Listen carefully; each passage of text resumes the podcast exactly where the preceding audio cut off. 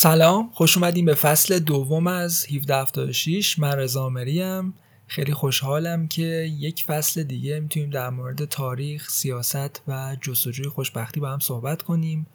اولی توضیح بدم در مورد اینکه در فصل اول در مورد چی صحبت کردیم و بعد میرم سراغ اینکه در فصل دوم که عنوانش هست فدرالیس خانی می‌خوایم در مورد چی صحبت بکنیم و چطور جلو بریم فصل اول رو فکر می‌کنم یک ماه بعد از انتخابات 2020 آمریکا شروع کردم و در شرایطی که رسانه های اصلی مدام در مورد این صحبت می‌کردن که انتخابات آمریکا انتخابات 2020 آمریکا سالم ترین انتخابات تاریخ آمریکا بود پرداختم به بیقانونی ها، بینظمی ها و تقلب ها در این انتخابات و بعد رفتم سراغ اتفاقات روز آمریکا تحلیل کردم بررسی کردم اتفاقات و اخبار سیاسی آمریکا رو و چیزی که بهش رسیدم این بود که ما باید بیشتر در مورد ساختار سیاسی آمریکا و شکلی آمریکا یاد بگیریم و بخونیم تا مسائل امروز رو بتونیم بهتر درک بکنیم.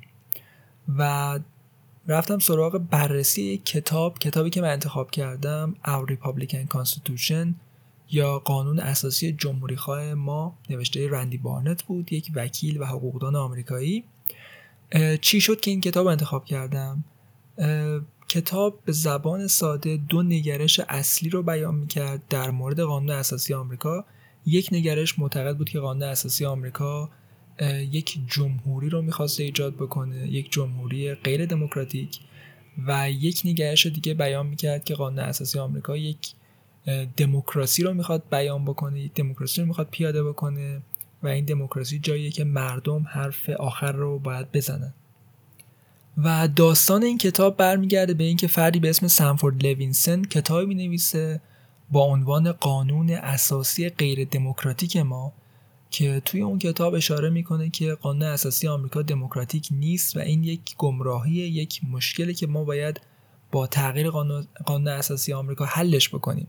و رندی بارنت میاد کتاب می نویسه همطور که اشاره کردم قانون اساسی جمهوری خواه ما. و ایده اصلیش اینه که قانون اساسی آمریکا نه تنها دموکراتیک نیست و نه تنها نمی‌خواد یک دموکراسی ایجاد بکنه ایجاد بکنه بلکه یک جمهوریه و این جمهوری نقطه مقابل دموکراسیه که سنفورد لوینسن بهش اشاره می‌کنه. و من در فصل اول در مورد این کتاب صحبت کردم و پرداختم به اون first principles یا اصول اولیه‌ای که ساختار سیاسی آمریکا رو شکل داده و در مورد اعلامیه استقلال صحبت کردیم در مورد قانون اساسی آمریکا صحبت کردیم در مورد شکلگیری آمریکا و دیوان عالی آمریکا صحبت کردیم. چندین و چند case مختلف رو بررسی کردیم. در مورد مسائل مختلف تا بفهمیم این دو نگرش چطور در طول بیش از دو قرن گذشته تغییر کرده و آمریکا رو تغییر داده. و میشه گفت که این این دو نگرش اصلی نگرشی که جمهوری خواهانه است و نگرش دموکراتیک در دو حزب اصلی آمریکا حزب جمهوری خواه و دموکرات امروز نمایان شده. و شما وقتی بحثای سیاسی آمریکا رو دنبال می‌کنید می‌تونید به خوبی این تضاد بین این دو نگرش رو درک بکنید که فکر می‌کنم فصل اول برای اونهایی که تازه با آمریکا آشنا شده بودن فصل خوبی می‌تونست باشه. تا ساختار سیاسی آمریکا و اون تصویر کلی در مورد سیاست آمریکا رو درک بکنن. و من کار دیگه که انجام دادم این بود که سعی کردم خلاصه هایی که خودم می نویسم در مورد این کتاب رو چون کتاب به زبان انگلیسی بود ترجمه نداشت. من خلاصه فارسی می نوشتم و خلاصه ها رو در کانال تلگرام قرار دادم تا اون دوستانی که می‌خوان کتاب رو به زبان انگلیسی بخونن و زبانشون بهتر بشه. بتونن از این خلاصه استفاده بکنن و از این خلاصه کمک بگیرن برای اینکه کتاب رو متوجه بشن و بتونن جستجوی فکری جستجوی فکری خودشون رو به صورت مستقل به زبان انگلیسی ادامه بدن با توجه به اینکه خیلی منابع فارسی خاصی در مورد آمریکا و ساختار سیاسی آمریکا نداریم. پس فصل اول یک بررسی بود در مورد ساختار سیاسی آمریکا یک بررسی غیر مستقیم بود از زبان رندی بارنت با نگاه رندی بارنت. نگاه کردیم به اینکه بنیانگذاران آمریکا چه افکاری داشتن چه ایده هایی داشتن و اون اصول اولیه شکل دهنده ساختار سیاسی آمریکا رو شناختیم. اما چیزی که من بهش رسیدم اینه که اگه ما مستقیم بریم سراغ نظرات و ایده های بنیانگذاران می‌تونه ارزش خیلی بالایی داشته باشه و چون در مورد مقالات فدرالیست هم چندان به زبان فارسی صحبت نشده و تقاضا هم وجود داره. آدم های زیادی بودن که من پیام می‌دادن در مورد فدرالی سوال می‌کردن و به نظر اومد که خوبه بریم سراغ, بریم سراغ این مقالات و نوشته های بنیانگذاران آمریکا رو بخونیم به قلم خودشون. و این فصل فصل دوم قرار خانشی باشه و گفتگویی باشه در مورد مقالات فدرالیست نوشته سه نفر از بنیانگذاران آمریکا الکساندر همیلتون، جیمز مدیسن و جان جی. کاری که ما قرار انجام بدیم اینه که این 85 مقاله فدرالیست رو با همدیگه بخونیم و در موردشون گفتگو داشته باشیم و از قسمت بعدی قرار هر هفته هفت مقاله رو بخونیم و در موردشون گفتگو، گفتگوی داشته باشیم. کاری که توی این قسمت می‌خوام انجام بدم اینه که یک مقدمه بگم در مورد فدرالیست تا با یه ذهنیت مناسب وارد خود بحث فدرالیست بشیم و شروع کنیم به خوندن مقالات. توی دقایق پیش رو من می‌خوام در مورد چهار تا سوال صحبت بکنم. سوال اول این که فدرالیست چرا نوشته شد؟ برای اونهایی که خیلی داستان رو دنبال نکردن می‌خوام توضیح بدم که خب فدرالیست چه هدفی داشت ارتباطش با قانون اساسی آمریکا چی بود بعد می‌خوام برم سراغ اینکه خیلی خلاصه در مورد نویسندگان فدرالیست صحبت کنم و اینکه تیم های اصلی فدرالیست یا حوزه های اصلی در واقع گفتگوی نویسندگان فدرالیست در چه موردی بوده و اون ایده های اصلیشون چی بوده. و در نهایت می‌خوام برم سراغ اینکه ضد فدرالیست ها یا انتای فدرالیست ها چه عقایدی داشتن. چون خیلی مهمه که ما بدونیم دو طرف این گفتگو و دو طرف این بحث چه نگرشهایی داشتن و فصل و قسمت اول رو اینجوری با هم دیگه به پایان می‌بریم. در قسمت بعدی می‌خوایم شروع کنیم به خوندن هفت مقاله اول و صحبت کردن در مورد هفت مقاله اول و این روند ادامه میدیم تا بعد از دوازده قسمت.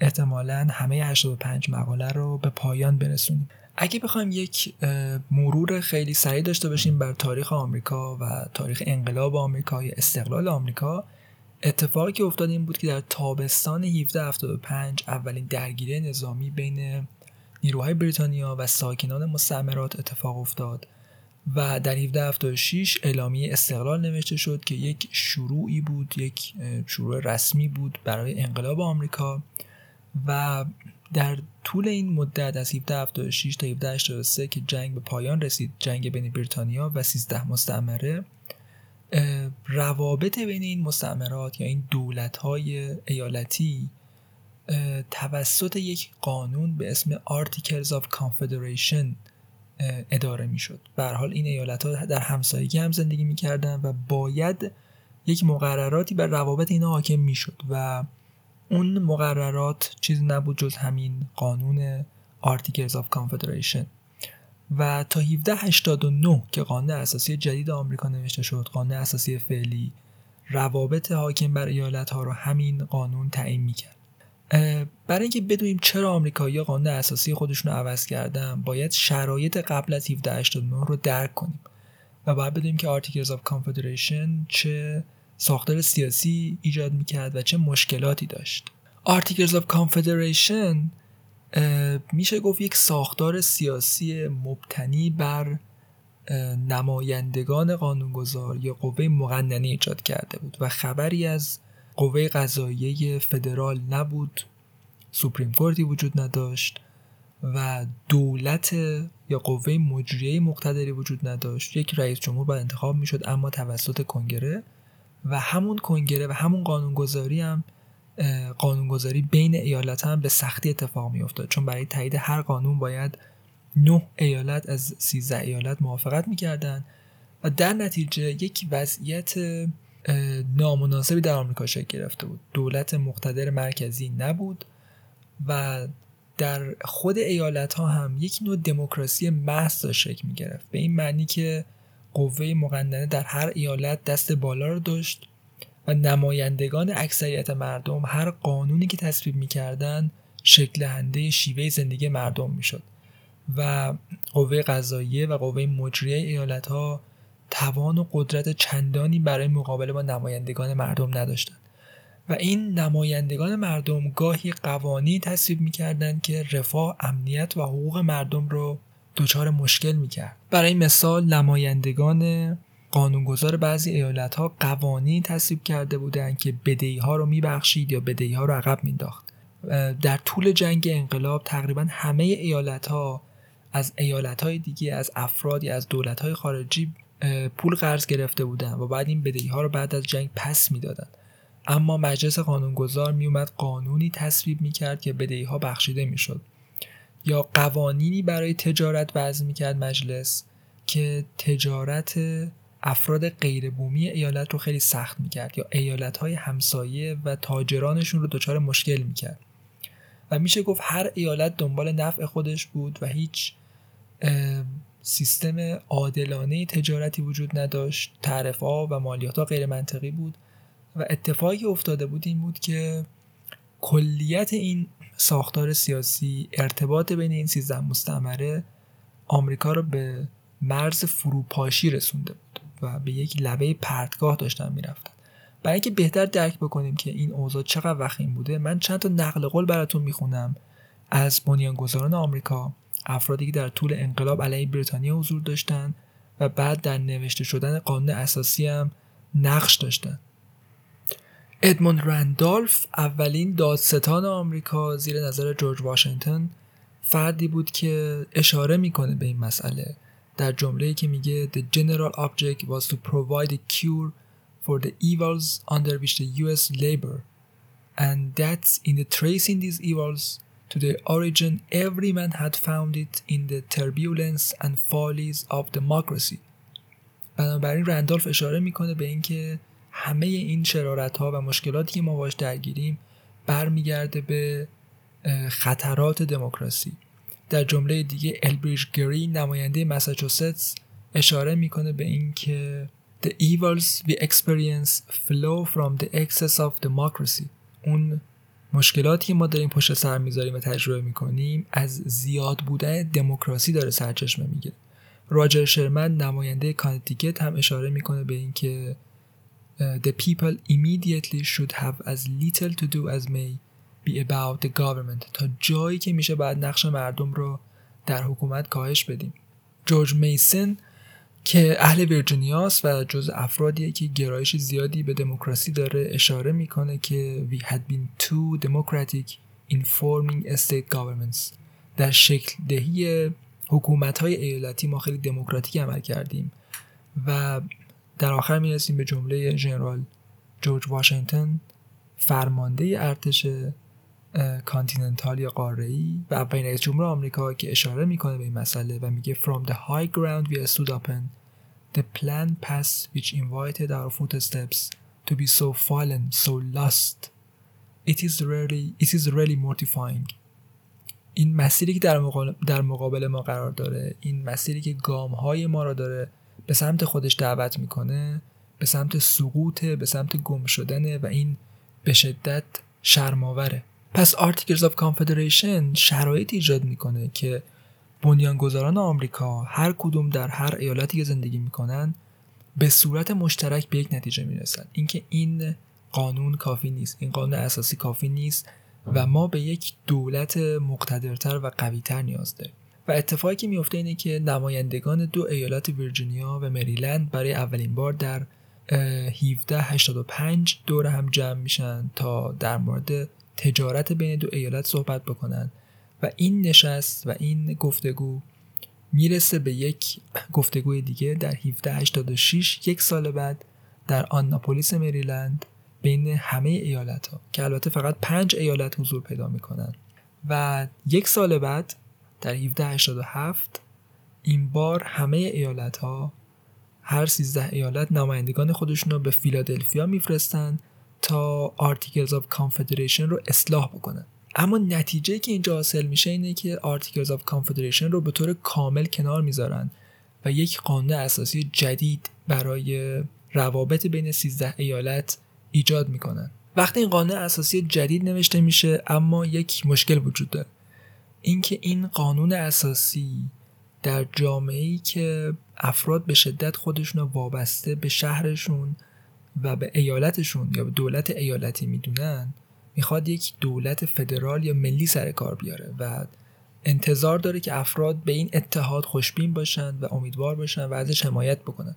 و چون قانون اساسی باید به تصویب همه ایالت ها برسه یک کارزار یک چالشی شروع میشه برای اینکه افراد موافق و مخالف قانون اساسی جدید با هم گفتگو بکنن. افراد موافق این قانون اساسی خودشون رو فدرالیست نام مینهند و سعی می‌کنن طوری نشون بدن که انگار ما موافق حقوق ایالت ها هستیم.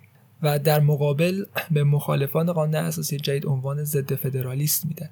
یکی از ایالت هایی که قانون اساسی جدید درش خیلی مشکل داشت نیویورک و الکساندر همیلتون نماینده نیویورک در مجمع فیلادلفیا جایی که قانون اساسی نوشته شده بود وقتی برمیگرده به ایالت خودش و اون حجم مخالفت ها رو می‌بینه تصمیم می‌گیره شروع کنه مقالاتی بنویسه با نام مستعار پوبلیوس و اون مقالات رو در روزنامه نیویورک منتشر کنه تا مردم نیویورک یا افراد باسوادی که متوجه اتفاقات سیاسی هستن قانع بشن که این قانون اساسی برای نیویورک و برای آمریکا مهمه و باید به تصویب برسه. بنابراین همیلتون شروع می‌کنه به نوشتن مقالاتی در تایید قانون اساسی جدید و در شرح این قانون اساسی جدید آمریکا و از دو نفر دیگه کمک می‌گیره. یکی جان جی که خودش یک وکیل ساکن نیویورک و جیمز مدیسن فردی که بهش لقب پدر قانون اساسی آمریکا رو میدن اهل ویرجینیا و جز افرادی که در convention فیلادلفیا در مجمع فیلادلفیا حضور داشت. پس همیلتون در طول هفت ماه به کمک مدیسن و جی این مقالات رو با اسم مستعار پوبلیوس می نویسه و در روزنامه مختلف به چاپ می رسونه. اینکه هر کدوم از این افراد چه نگرشی داشتن چه زندگی داشتن خودش یه بحث خیلی جذابه و می‌تونیم در موردش به صورت مفصل در آینده حتما صحبت بکنیم اما برای اینکه فعلا بدونید که این افراد هر کدوم چقدر اهمیت داشتن من یه اشاره خیلی کوتاه می‌کنم به اینکه در آینده یعنی بعد از تصویب قانون اساسی چه جایگاهی داشتن در حکومت آینده؟ همیلتون که اهل جزایر نویس در دریای کارایی بود فرزند خانده یک تاجر ثروتمند بودش و در کالج کینگ نیویورک که امروز بهش میگیم دانشگاه کلمبیا درس خوند. دست راست جورج واشنگتن در جنگ انقلابی علیه بریتانیا بود. از امضا کنندگان قانون اساسی بود در فیلادلفیا حضور داشت. و بعد از شکلگیری آمریکا به وزیر خزانه داری منصوب میشه و حامی ایجاد اولین بانک ملی آمریکاست.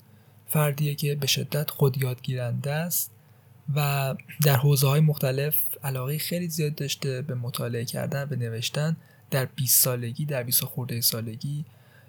مقالاتی که نوشته علیه بریتانیا به شدت خونده شده و به شدت شناخته شده بوده در زمان خودش.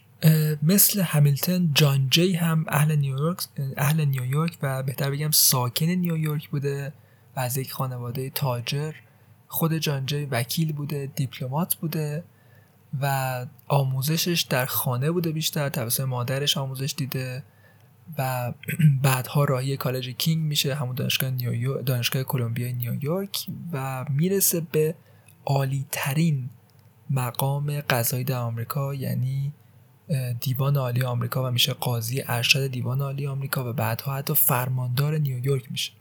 سومین نفر در بین نویسندگان جیمز مدیسن اهل یک خانواده زمیندار ثروتمند در ویرجینیا فردی که در دانشگاه نیوجرسی یا دانشگاه پرینستون درس خونده بوده نویسنده Bill of Rights یا ده الحاقی اول قانون اساسی آمریکاست مدیسن و جز مدافعان سرسخت قانون اساسی جدید. و بنیانگذار حزب جمهوری خواه دموکراتیک به همراه تاماس جفرسون ارتباط خیلی نزدیکی داره مدیسن با جفرسون و میشه گفتش که بخش بزرگی از چیزهایی که خونده کتابهایی که خونده رو از حتی تاماس جفرسون کتابها رو قرض می‌گرفته و میخونده. هر کدوم از این سه شخصیت هر کدوم از این صفت به نظرم خیلی جذاب هستن. باید در مورد زندگیشون شیوه زندگیشون و افکارشون بخونیم.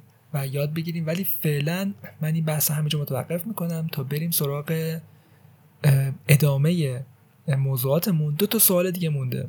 اینکه تیم های اصلی یا تم های اصلی فدرالیست چی بود و به طور کلی اگه بخوایم چند تا موضوع اصلی اشاره بکنیم که این مقالات بهش اشاره می‌کنه چیه؟ و اینکه مخالفان فدرالیست چه آدمهایی بودن؟ چه آدمهایی دوست نداشتن که این قانون اساسی جدید آمریکا تصویب بشه؟ و چرا؟ هدفشون چی بوده؟ نگهششون چی بوده؟ اگه بخوایم برای مقالات فدرالیست پنج تم اصلی در نظر بگیریم اول ذات انسان یا human nature بعد می‌تونیم به separation of powers و checks and balances اشاره بکنیم. یعنی تقسیم قدرت یا تفکیک قوا و نظارت و تعادل بین نهادهای حکومتی یا ساختار حکومت. به یونین و اتحاد باید اشاره کنیم. فدرالیزم فدرالیسم و ریپابلیکنیزم یا جمهوری خواهی. این پنج تم اصلی مقالات یا پنج ایده که مرتب در طول مقالات این سفر بهش اشاره می‌کنن سه نویسنده. و من می‌خوام یه اشاره خیلی کوتاه داشته باشم به هر کدوم و اینکه چرا در این مقالات بهشون اشاره شده.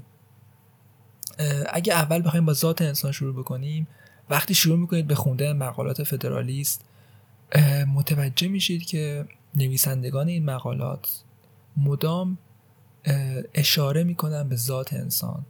و میشه گفت اون تئوری سیاسی که پوبلیوس تو این مقالات ارائه میده به شدت مبتنی بر درکی که داره از ذات انسان. و خب این نگرش بنیانگذاران آمریکا از ذات انسان هم خیلی نزدیک به ایده قانون طبیعی و حقوق طبیعی natural rights و natural law که من در فصل قبل در موردش مفصل صحبت کردم. پیشنهاد می‌کنم که حتما اون قسمت ها رو گوش بدید اگه نشنیدین.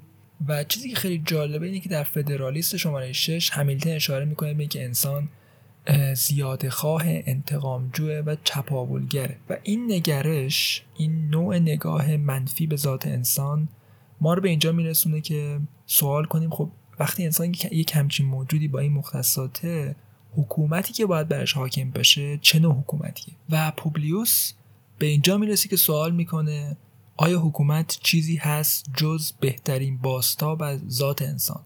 و در ادامه توضیح میده که اگه انسان ها فرشته بودن نیازی به حکومت نبود و اگر فرشتگان حاکم بودن هیچ کنترلی بر حکومت لازم نبود. و در ادامه پوبلیوس به این اشاره می‌کنه که دلیلی که حکومت های جمهوری قبلی همه این حکومت ها جمهوری بودن و ادعا می‌کردن مردمی هستن مثل روم و آتن کارتاژ ونیز چرا همین حکومت ها ناموفق بودن؟ پوبلیوس اشاره می‌کنه به اینکه چون این حکومت ها نهادها ایجاد کرده بودند بدون اینکه به ذات انسان توجه بکنن. در فدرالیست شماره 9 اشاره می‌کنه به این من و اگه ما بخوایم نگرش پوبلیوس و به طور خاص همیلتن رو بدونیم فکر می‌کنم این جمله این عبارت خیلی مهمه که ذات انسان و ارتباط ذات انسان با نهادهای حکومت خیلی برای همیلتن اهمیت داره. در جمله دیگه اشاره می‌کنه به اینکه تفاوت یک سیاستمدار واقعی و فردی که تئوری سیاست رو درک نمی‌کنه در اینه که نفر دوم بدون توجه به ذات انسان سعی می‌کنه نهادها و پروژه برای انسان تعریف بکنه که تناسبی باهاش ندارن. یعنی بین ذات انسان و نهادهای حکومت هیچ ارتباطی وجود نداره تناسبی وجود نداره. در حالی که سیاستمدار واقعی انسان رو همونطور که هست میپذیره. یعنی ترکیبی از خوبی و بدی. و سعی نمی‌کنه انسان رو از مسیر طبیعی خودش دور کنه. پس خیلی مهمه که حکومت سعی نکنه انسان رو عوض بکنه بلکه سعی بکنه منطبق بر ذات انسان ها همونطور که هستن عمل بکنه. این نگرش همیلتن و مدیسن جان جی و به طور کلی این کاراکتر پوبلیوس به ذات انسان. چهار تم دیگه که این مقالات داره تفکیک قباست که به نظرم خیلی مهمه. از این جهت که نویسندگان این مقالات به این می‌رسن که انسان یک پشنز یک احساساتی داره احساساتی داره که این غالبه بر منطقش. و این passions انسان رو به سمت گناهان یا vices سوق میده. و تنها راهی که ما می‌تونیم انسان ها رو در کنار هم نگه داریم در یک جامعه اینه که گناهان یا passions های انسان ها همدیگر خونسا بکنه. یعنی ساختار سیاسی طوری بشه که اگه یک فردی داره تلاش می‌کنه برای قدرت مجبور بشه با آدم های دیگه رقابت بکنه. و این تلاش آدم ها برای قدرت این احساساتشون برای سود شخصی نفع شخصی همدیگر خونسا بکنه تا در نهایت اون پابلیک گود یا نفع عمومی ایجاد بشه. در سومین تیمی که فدرالیست داره به جمهوری خواهی باید اشاره بکنیم که یک نوع جدیدی از حکومت اون جمهوری گذشته دیگه خبری ازش نیست.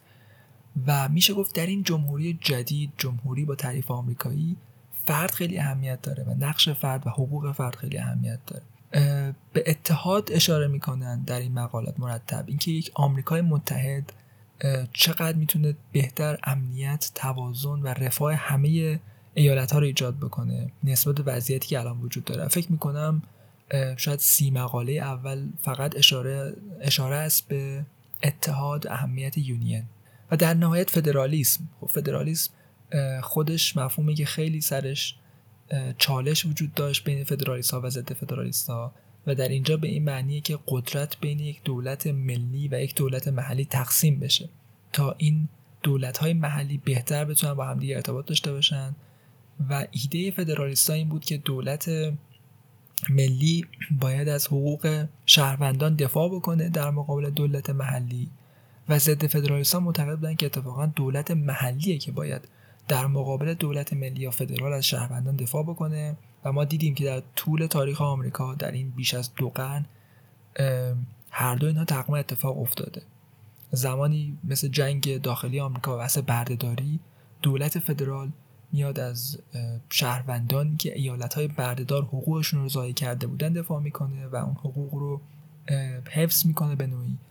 و در شرایط دیگه مثل مثلا همین دوران کووید ما می‌بینیم که دولت های محلی مثل فلوریدا میان از تعرضات دولت فدرال به حقوق شهروندان جلوگیری می‌کنن و قوانین لاکداون رو مثلا تغییر میدن و نمی‌ذارن که دولت فدرال هر طوری که می‌خواد حقوق فردی شهروندان رو ضایع بکنه. پس این بحث خیلی بحث جذابیه بحث فدرالیسم و تاثیرش به آمریکا. در فصل قبل هم خیلی مفصل در مورد صحبت کردیم و کیس های مختلف رو با هم بررسی کردیم. اما آخرین بحثی که می‌خوام در مورد صحبت بکنم و این قسمت جمع بندی بکنیم که ضد فدرالیست چه ایده هایی داشتن و چه نگرچی داشتن. سعی می‌کنم در طول گفتگوهایی که داریم در قسمت های بعدی و این خانش 85 مقاله ایمون به این بحث مرتب برگردیم که مخالفان چه ایده داشتن. چون بعضی از پیش های مخالفان فدرالیست یا مخالفان قانون اساسی جدید درست عذاب در اومد و چیزی که آمریکا امروز بهش تبدیل شده مشکلاتی که امروز داره در ایده ها و اندیشه های ضد فدرالیست ها باستاب داشته. و یه نکته مهمی هم که اینجا وجود داره اینه که در فدرالیست شماره یک همیلتن میاد به این اشاره می‌کنه که هر دو طرف این بحث محترم هستند و باید نظراتشون شنیده بشه. و این برای من خیلی موضوع جالبی بود که اشاره می‌کنه به اینکه باید مدارا داشته باشیم. و حتی با اینکه اون آدم ها نقطه مقابل ما هستن لزوما شر نیستن و ما خیر نیستیم. و هر دو طرف انسان های معمولی هستیم که داریم ایده رو مطرح می‌کنیم بر اساس منافع و احساسات و دقدقه هایی که داریم. و اون چیزی که ضد فدرالیستا براشون خیلی مهم بود. اگه می‌خوام خیلی خلاصه و تیتروار بگم نتیجه اینه که این آدم ها درک متفاوتی از ذات انسان دارن و درک متفاوتی از تاریخ دارن. پوبلیوس مرتب به این اشاره می‌کنه که همه تجربه های گذشته تاریخ اشتباه بوده و هر جمهوری هر حکومتی که وجود داشت نتیجه شانس و اجبار بوده. اتفاق بوده. در حالی که این تجربه ما قرار تجربه متفاوتی باشه. خب ضد فدرالیست‌ها همچین عقیده ندارن. اونا فکر نمی‌کنن همه تجربه های تاریخی اشتباه بوده. پوبلیوس اشاره می‌کنه به اینکه ذات انسان درش اون شرارت خیلی پررنگ احساسات پررنگه. در نتیجه ساختار سیاسی باید سعی کنه این شرارت ها رو با همدیگه به نوعی درگیر بکنه تا ازشون یک نتیجه مثبت خارج بشه. در حالی که ضد فدرالیستان معتقد بودن که ذات انسان رو هیچ ساختاری نمی‌تونه کنترل بکنه و بهترین کار اینه که حکومت تا جایی که میشه مردم نزدیک باشه. یعنی به جای اینکه حکومت فدرال داشته باشیم در واشنگتن پایتختش باشه یک حکومت داشته باشیم ایالتی که پایتختش در شهر خودمون در چند کیلومتری خودمون باشه و به حاکمان تا جایی که میشه نزدیک باشیم چون هیچ ساختاری نمی‌تونه انسانها رو کنترل بکنه. و من باید به این اشاره بکنم که ضد فدرالیست ها بر اساس تجربه نبرد با بریتانیا خیلی نگران ظهور دوباره یک استبداد بودن و نمی‌خواستند دوباره درگیر جنگ و مبارزه با استبداد بشن. و شاید به خاطر همین نونگره شاید به خاطر همین ترس سعی می‌کردن که تا جایی که میشه جلوی ایجاد یک حکومت مرکزی مقتدر رو بگیرن. ضد فدرالیستا معتقد بودن که جمهوری خواهی یا حکومتی که مردم در اون حرف اول رو بزنن حالا با این تعریف فقط در سطح کوچیک در یک جامعه کوچیک همگون قابل دستیابیه.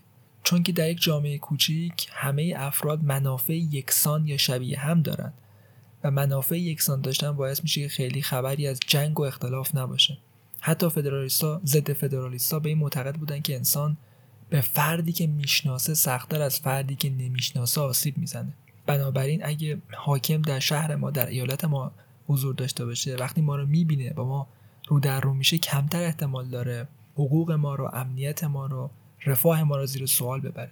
یک دغدغه دیگه ضد فدرالیستا این بود که نگران بودن. نگران بودن از اینکه فرهنگ و شرایط زندگی در هر ایالت از بین بره و اون تنوع شیوه های زندگی در آمریکا خراب بشه. که فکر می‌کنم خیلی دغدغه مهمی اتفاقا. و همین امروز همین بحث وجود داره. و یک یک نکته دیگه که وجود داره اینه که این آدم ها معتقد بودن که جمهوری کوچیک جواب میده به خاطر اینکه آدم ها داوطلبانه در یک حکومتی که محلیه و بهشون نزدیک فعالیت می‌کنه اما وقتی حکومت بزرگ میشه حضور داوطلبانی آدم ها در حکومت کم میشه و وقتی این حضور داوطلبانه کم بشه اون مفهوم جمهوری یا اون مفهوم مردمی بودن حکومت از بین میره. این به نظرم مهمترین ایده های فدرالیست ها بود که فکر می‌کردن قانون اساسی جدید اون پابلیک گود یا نفع عمومی رو نمی‌تونه برطرف بکنه. توی قسمت بعدی سعی می‌کنیم در مورد هفت مقاله اول فدرالیسم با هم دیگه صحبت بکنیم و این خلاصه بود از اندیشه ها و ایده های ضد فدرالیست ها البته سعی می‌کنیم مفصل تر بهشون بپردازیم چون خیلی با تاکید می‌کنم خیلی مهمه که بدونیم دو طرف این بحث چی می‌گفتن. و با نگرششون آشنا بشیم با ایده هاشون آشنا بشیم. در قسمت دوم قسمت بعدی می‌خوایم گفتگویی داشته باشیم به همراه دوست عزیزم سهیل. در مورد هفت مقاله اول فدرالیست. همطور که اشاره کردم هر هفته هفت مقاله رو می‌خونیم و در پایین هفته در موردش با هم دیگه گفتگو می‌کنیم. نظرات خودمون و نکاتی که برام مهم بود در مطرح می‌کنیم. شما هم می‌تونید در این چالش فدرالیست خانی همراه باشید با ما. و من سعی می‌کنم متن فارسی و انگلیسی مقالات رو در کانال تلگرام پادکست بذارم و خیلی خوشحال میشم که اگه شما یادداشتی نوشتین برداشتی دارین ایده براتون جذاب بوده نقل قول یا دوست داشتین بفرستین که من در کانال تلگرام قرار بدم. حالا به اسم خودتون هر طوری که تمایل داشت کانال تلگرام پادکست هم هستش پادکست 1776 ادساین پادکست 1776 می‌تونین در تلگرام پادکست رو دنبال بکنید. خیلی ممنون که تو این قسمت با من همراه بودین. تا قسمت بعدی 1776 خدا نگهدار.